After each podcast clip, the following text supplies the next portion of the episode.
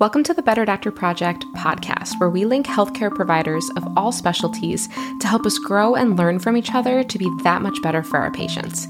We sit down and talk about the fun things, the big and bright ideas, and we go over tons of practice tips and occasionally cover some pretty scandalous topics. Join us every episode to keep growing to become the best provider you can be. Let's get started. Hey, everybody, welcome back to Better Doctor Project. We just got done with a um, winter slash holiday break, and as always, it was much needed. So, thank you guys. Uh, we always like to stay true to our word and uh, make sure we're taking those breaks when we need to. And as always, summertime, holiday time, it's, it's a great time to do so. So thanks for letting us do that. Um, a lot of you guys know I just had a baby last year, February. So she's going to be one already in just about six weeks, which I cannot even believe. Um, but we're really excited, and that break really enabled us to have some really good quality time together. She's starting to walk, and things are just crazy around here. But we want to get back to the podcast. We have quite a bit planned for the next six months. Um, most importantly, we're going to be back to episodes. So be prepared for that every two weeks. We're going to be doing an Enneagram series, which I'm sure you guys have heard me talk about Enneagrams before on the Instagram page. But Enneagrams are really, really cool personality test, if you will. Um, it basically has nine different types and most people resonate with one of them. And um, it's, it's a really interesting way to learn more about yourself your strengths your weaknesses. Um, and it's really helped me to be honest in, both in practice and my personal life. So we're going to dissect those and talk about strengths and weaknesses of each type and how it relates to clinical practice. Because let's face it there's obviously a lot of great things about each personality type but it's also important to know where we fall short and how that may translate into the way we practice and interact with patients so what we're doing is we're going to interview any everybody from each type and talk about ways you can improve on certain things and then what your strengths are and how to capitalize on those. Um, because obviously, when it's your personality, there are you know some things you can change, but for the most part, you want to find exactly where you are and how to grow from there. So, today's episode, we're actually going to talk um, a little bit about the new year and how you can regroup and refocus every single year.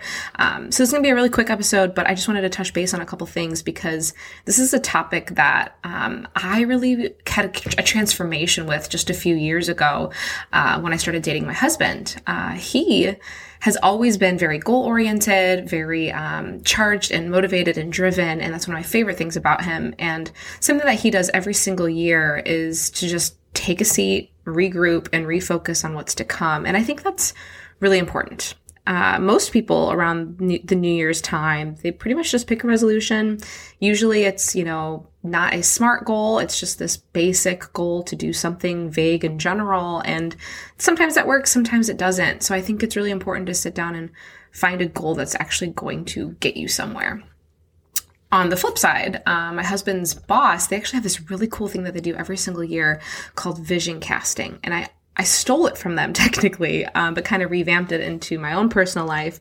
But what they do is they sit down with their team, all the doctors, all the staff, and they talk about a ton of different things for the year and they set goals, but very specific, measurable, and attainable goals. And they're all divided out into different avenues of life.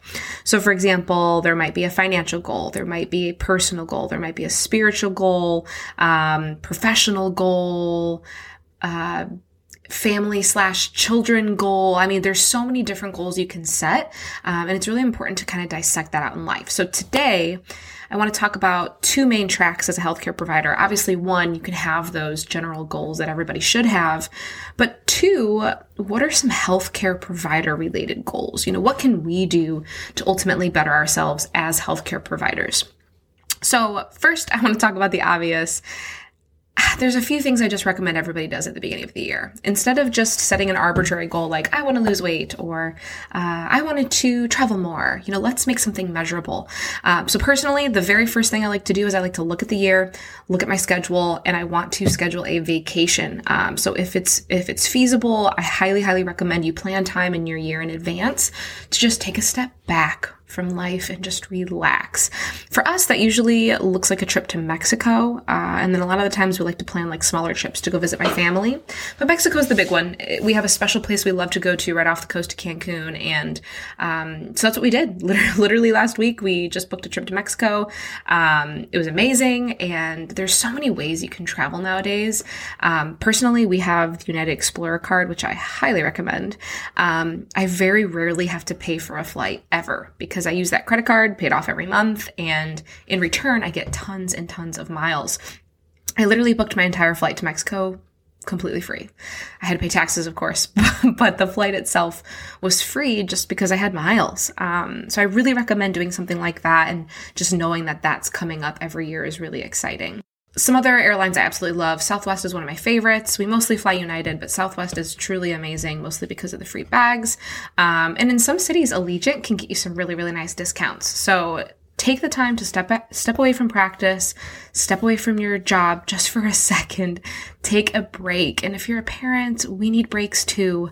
I've learned that more than anything in the last year. Um, so take take some time with your kids, take some time without your kids, uh, and just really focus on what matters and relaxing. That way, you can come back recharged, ready to come back to practice, and ready to be there for your patients. Another thing I really recommend is starting some kind of new hobby or skill. So that looks different for everybody too, right? So find something that challenges you but also brings you passion. Like there are so many things I want to do, but not all of them give me true passion. So personally, volleyball is my thing. So a goal that I have this year is to get back playing more often and doing more tournaments uh, than I have in the last couple years, mostly due to COVID, but also being pregnant and having a baby. So personally, that's what I chose to do. I'm currently setting up four big dates to come in the next couple months where we're going to do some tournaments and play some competitive pickup and just organizing something to make sure I stay on top of my skill. Another really good idea is learning a new language. Uh, my personal favorite thing for that is an app called Duolingo. If you haven't heard of it yet, you need to. It's it's amazing. It's it's a really easy app to use, extremely user friendly, and they basically guide you through. And it's almost like a game but you learn language at the same time. It's really convenient. There's really nifty reminders. You can literally do it for like five minutes a day and learn so much. So highly recommend that. Um, and then the obvious, I mean, the world is full of crazy new things like TikToks and Reels and all of that, where you can learn random stuff every single day. So, I mean, that that goes for anything. It could be learning new recipes all of the time, cleaning hacks, arts and crafts with your kids, personal arts and crafts, learning how to, you know, do baby hacks as a mom, whatever you're looking for it's out there. So I challenge you guys to just pick up something new this year and to decide what that is. Another option for a big goal, you know, health goals are obvious. I mean, we are healthcare providers. We know how important this is. Um, and again, to avoid a goal that is just completely arbitrary is huge. You know, instead of saying, I'm going to lose weight today, um, it's really important that we make a smart goal. So basically, for a smart goal, we're looking for things to be specific, measurable, achievable. We're looking for it to be relevant and time bound. You know, when you have these parameters set up, it's a lot easier to achieve and you're more likely to meet that goal and stick with it. Um, so you can do that in a lot of ways. You can decide to change your diet a certain way by adding things in, removing things, whatever you want to do. It can be temporary. Like in the past, I've done um, 30 day whole 30 challenges. Those are amazing. Um, it could be you know, losing five pounds within the next three months. It could be anything you wish. Simply toning up or going going to the gym three days a week instead of two, something simple. Uh, but any of those things are going to be huge. Maybe even something new like doing 10 minutes of meditation a day. That can be monumental. And there's tons of apps out for that as well. I know personally, um, we have Apple Fitness Plus now, which I'm learning to really, really love. And so my goal is to start doing more things on that that are separate from the weight training that I do. So maybe some bike workouts, maybe some more yoga and meditation, maybe some core workouts, which is something I neglect big time.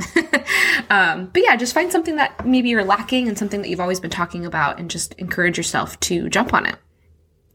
And then my last, uh, my last personal goal of choice, it's, it's actually one of my favorites. So for the last, uh, I don't know how many years, um, I actually have been pretty sick of just general New Year's resolutions, which is the primary reason why I'm doing this episode today. Um, I'm sick of them because we don't really stick to them. And so personally, what I like to do is I like to wait a couple years, get into the new year, and then make your decision. And I like to pick something that's not normal. So, three to four years ago, I made a huge goal where I said, I'm going to start sending cards for occasions to all of my loved ones. That was huge. I started doing birthday cards, anniversary cards, holiday cards, and it became something that's not only really fun for me, but now something that my loved ones can expect and love getting for, from me. Um, another option, I think, I can't remember how many years ago it was, but I realized that a skill that I really lacked was gift giving. Um, when you look at things like love languages, receiving gifts is like the lowest thing on that list for me. And so it wasn't something that I just had a lot of experience in. And I just grew up a certain way where I, I guess I never really learned how to gift well. And so I made a goal a few years ago, and that was my New Year's resolution was to learn more about the people that I care about and learn how to gift well. And that doesn't mean, you know, buying gifts that are $200 every single time. It's about learning the things that make the people you love smile. So what I did, and I highly recommend you guys do this, it has changed my life. Throughout the year, I have this um, a note on my iPhone, like a, in the Notes app. And whenever I hear somebody that I care about mention something that they really love, or maybe they'll, you know, casually say, "Oh, I really want a pair of cheetah sweatpants or something ridiculous like that. I will literally write it down in that notes, forget about it, and then when their birthday or Christmas comes up, I have a reference point. So many times we're scrambling on what to gift people, and um, that has been a really nice way for me to, you know, one, learn more about the people that I care about, and two, be a better gift giver. So I highly recommend doing that in a nutshell, those are my top four recommendations for just how you can change some personal goals and set some realistic resolutions for the new year. Let's transition into being a healthcare provider. Obviously, pretty much everyone listening to this podcast is one. And I think it's important to, even though personal goals are huge, financial goals, all of that are huge, we also have to remember that some of the things that we are deciding to do in the new year affect us in clinical practice. So let's affect it in a good way. there are three top things that I really recommend. Uh, number one, on the flip side of scheduling a vacation, also schedule a really awesome continuing education trip or seminar or conference that you're actually excited about. I can't even tell you how many of my colleagues wait until the last possible second to get all of their continuing ed credits, and then they end up going to ridiculous conferences they don't even care about. I just, I really recommend find something that you love because you're going to be excited to go, you're going to be excited to learn, and most importantly, you're going to retain that information and it's going to make you better.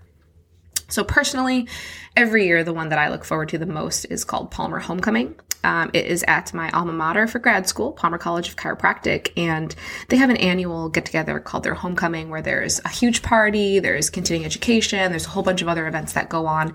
And it's a great way to get credits. I mean, I think I get like 22 every time I go, which is amazing. Um, and then you get to see a lot of people you haven't seen in the last year. It's just a really exciting time. Um, so I try to do that every single year. COVID has definitely put a wrench into that, um, but I'm planning on going back this year and I cannot wait. Um, another thing is just to keep an eye out for other seminars that you're interested in. I know personally this year I'm also doing um, a really cool documentation seminar through one of my colleagues as well. It's called Got Documentation. Um, I'll go ahead and link that in the show notes for any chiropractors that are listening because it's really, really good. It's all about medical documentation, EMR docs, and um, the best way to go about that, especially within our field. He talks a lot about um, billing and right versus wrong, and it's just a really good way to make sure you are at the optimal level of greatness when you're doing those things. Um, so I plan to do that too. I've heard really, really good things.